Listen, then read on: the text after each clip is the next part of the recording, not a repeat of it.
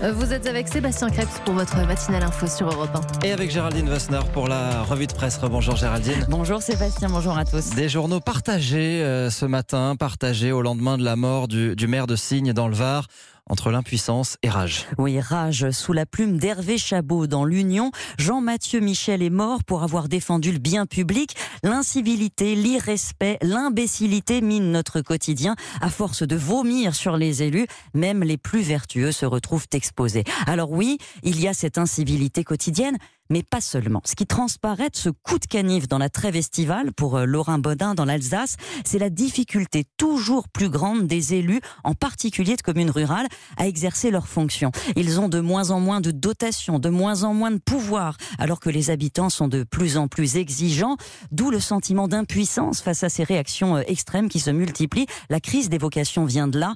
Ceux qui sont à portée de baffe n'en peuvent plus. Et ils crient leur colère ce matin dans le Figaro sur un sujet qui a pourtant fait l'actualité de toute l'année écoulée, les transports en commun. Parce qu'il n'y en a plus? Ben Dans les zones euh, rurales, non, on s'en doutait, mais pour la première fois, on le mesure. Le Figaro publie les données d'une étude récente de l'autorité de la qualité des services dans les transports. Et c'est impressionnant, dans les zones rurales, se déplacer en transport en commun prend cinq fois plus de temps qu'en voiture, cinq fois plus. Quand une offre existe, il faut attendre des heures pour une correspondance et rien n'est programmé, contrairement à l'Allemagne par exemple, pour que tout s'enchaîne correctement. La durée moyenne pour un déplacement en transport collectif, c'est 198 minutes, plus de 3 heures. Comment en vouloir dans ces conditions à ceux qui prennent leur voiture? Une solution, écrit euh, l'auteur de l'étude, serait que les acteurs se mettent autour d'une table pour coordonner les différents modes qui existent. C'est quasiment jamais fait. La stratégie, l'organisation manque presque autant que les moyens. Y compris euh, à la SNCF qui n'arrive euh, pas complètement à, gérer ces trains. Mais non, on découvre consterné l'existence de trains fantômes en lisant le Parisien, les OFNI, objets ferroviaires non identifiés. Ce sont des trains qui existent, qui roulent, mais qui ne sont pas commercialisés par la SNCF, donc on peut pas les prendre. Étonnant, hein? Alors, euh, les raisons sont ahurissantes. Les trains internationaux, par exemple, hein. vous voulez prendre un TGV en Rhône pour aller à Paris. Il y a de la place, mais vous pouvez pas acheter de billets parce que les sièges sont réservés pour des Suisses et que les systèmes commerciaux ne sont pas reliés. Bah oui, en 2019. Ou encore, le logiciel de la SNCF n'arrive pas à gérer toutes les liaisons. Donc, euh, si un train passe par Lens pour aller à Flaville-Martel, bah vous le savez pas. Il y a aussi ces trains proposés sur transilien.com, mais pas sur Wigo. Ceux qui prennent pas de passagers sur de courtes distances parce que bah, c'est pas rentable. Bref, de quoi s'arracher les cheveux et entretenir la frustration car impossible ou presque de trouver le responsable. C'est presque du sketch de, de Las Palais, tout ça.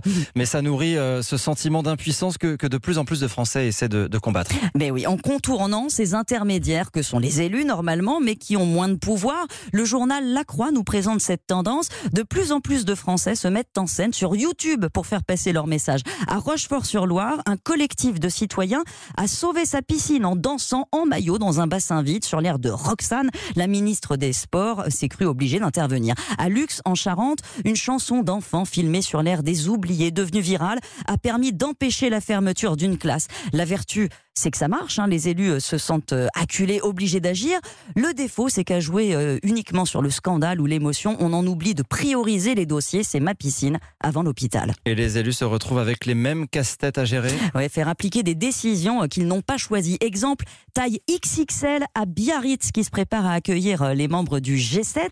Mais quel brillant esprit, écrit un lecteur sur le site du Monde, a désigné Biarritz, dont la population explose en été, connue pour ses voies de circulation étroites le journal Sud-Ouest nous fait part d'un autre casse-tête où faire atterrir Air Force One. Bah oui, l'aéroport de Biarritz n'est pas adapté au Boeing 747 du président Trump, très lourd, bourré de systèmes de défense. Mérignac à Bordeaux pourrait l'accueillir, pense le quotidien, mais faudrait alors fermer complètement l'espace aérien pour que The Donald puisse arriver en hélicoptère dans une ville qui promet d'être bunkérisée le temps du sommet. Trump, dont les, les obsessions font aussi aujourd'hui les unes de la presse. Oui, la guerre commerciale enclenchée entre les États-Unis et la Chine fait trembler nos éditorialistes sur le mode tous aux abris. L'escalade semble sérieuse, écrit Jean-Michel Elvig dans La République des Pyrénées. Et si l'Europe et la France ne sont pas euh, concernées pour l'instant, elles le seront évidemment par une guerre monétaire. Le foyer de crise peut devenir inflammable. Pour une victoire, quel prix collectif Donald Trump est-il prêt à payer demande Rémi Godot dans l'opinion. Un sujet de tension supplémentaire au menu du G7. Un sujet auquel pour l'instant les politiques ne se préparent pas trop. Non, l'exécutif, vous l'aurez remarqué, est plutôt absent de vos journaux ce matin. C'est Nicolas Sarkozy qui tient l'affiche. Le best-seller de l'été, c'est lui, ose pleine page, le Parisien. 220 000 exemplaires vendus de son livre Passion.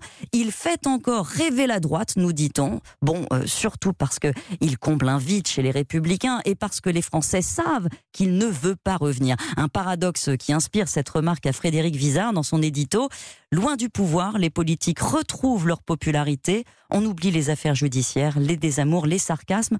Et c'est bien triste, en somme, comme si aucun élu aujourd'hui ne pouvait, parce qu'il est élu, être aimé. La revue de presse signée chaque matin Géraldine Vossner.